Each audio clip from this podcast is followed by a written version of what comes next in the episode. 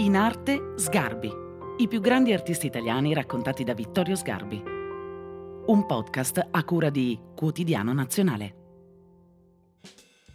Masaccio è il naturale continuatore, parliamo di Masaccio, eh, grande pittore fiorentino, naturale continuatore dell'opera di Giotto. Ma mentre Giotto ha avuto un tempo lungo per espandersi e per esprimersi e per condizionare un'intera epoca che è tutto il Trecento e per muoversi in ogni parte d'Italia, Masaccio eh, non ha il tempo di espandersi come lui, ma ha la stessa concentrazione.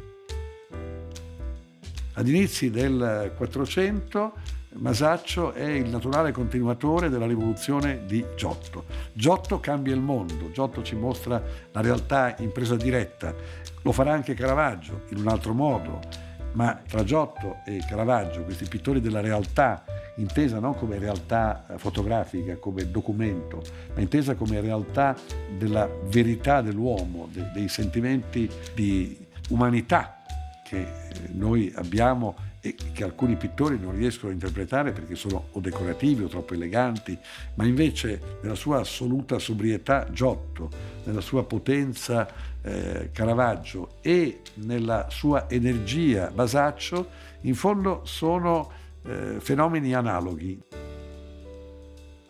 Nella breve vita, 26 anni di Basaccio, eh, ci sono eh, dal trittico di Reggello fino agli affreschi la Chiesa del Carmine a Firenze, la Cappella Brancacci, eh, dove lui dà il meglio di sé e, e ti accorgi di come lui riesce a guardare l'uomo nella sua eh, assoluta essenzialità.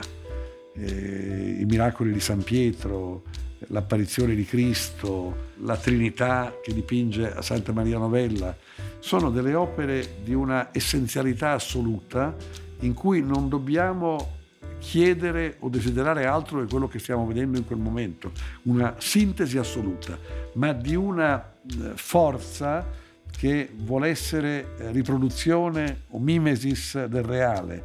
Non c'è mai una fuga dal reale, non c'è mai un sogno. Lui è il pittore dell'uomo nella sua dimensione primaria.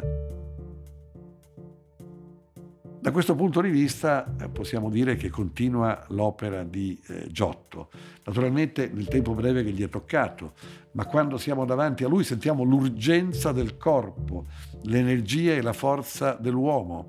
Un'opera di Masaccio rispetto a qualunque pittore del suo tempo rifugge da ogni decorativismo, da ogni eleganza. C'è il fondoro, anche Masaccio all'epoca in cui dipinge lo contempla, ma lui riesce a farlo saltare perché l'uomo vive davanti a noi con la sua carne, con la sua forza, è un protagonista di uno scontro.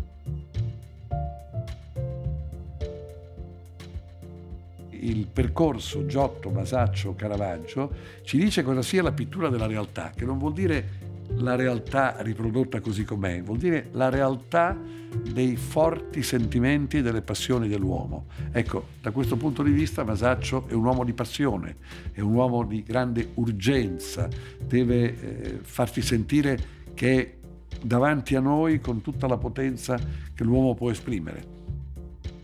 Ha lavorato prevalentemente a Firenze, indimenticabili i suoi dipinti in Santa Maria Novella e nella Cappella Brancacci non vedere Masaccio significa non sentire come la pittura dopo Giotto è arrivata a diventare una rappresentazione assolutamente reale di quello che l'uomo è nella sua eh, condizione, quindi la condizione umana. Masaccio o della condizione umana?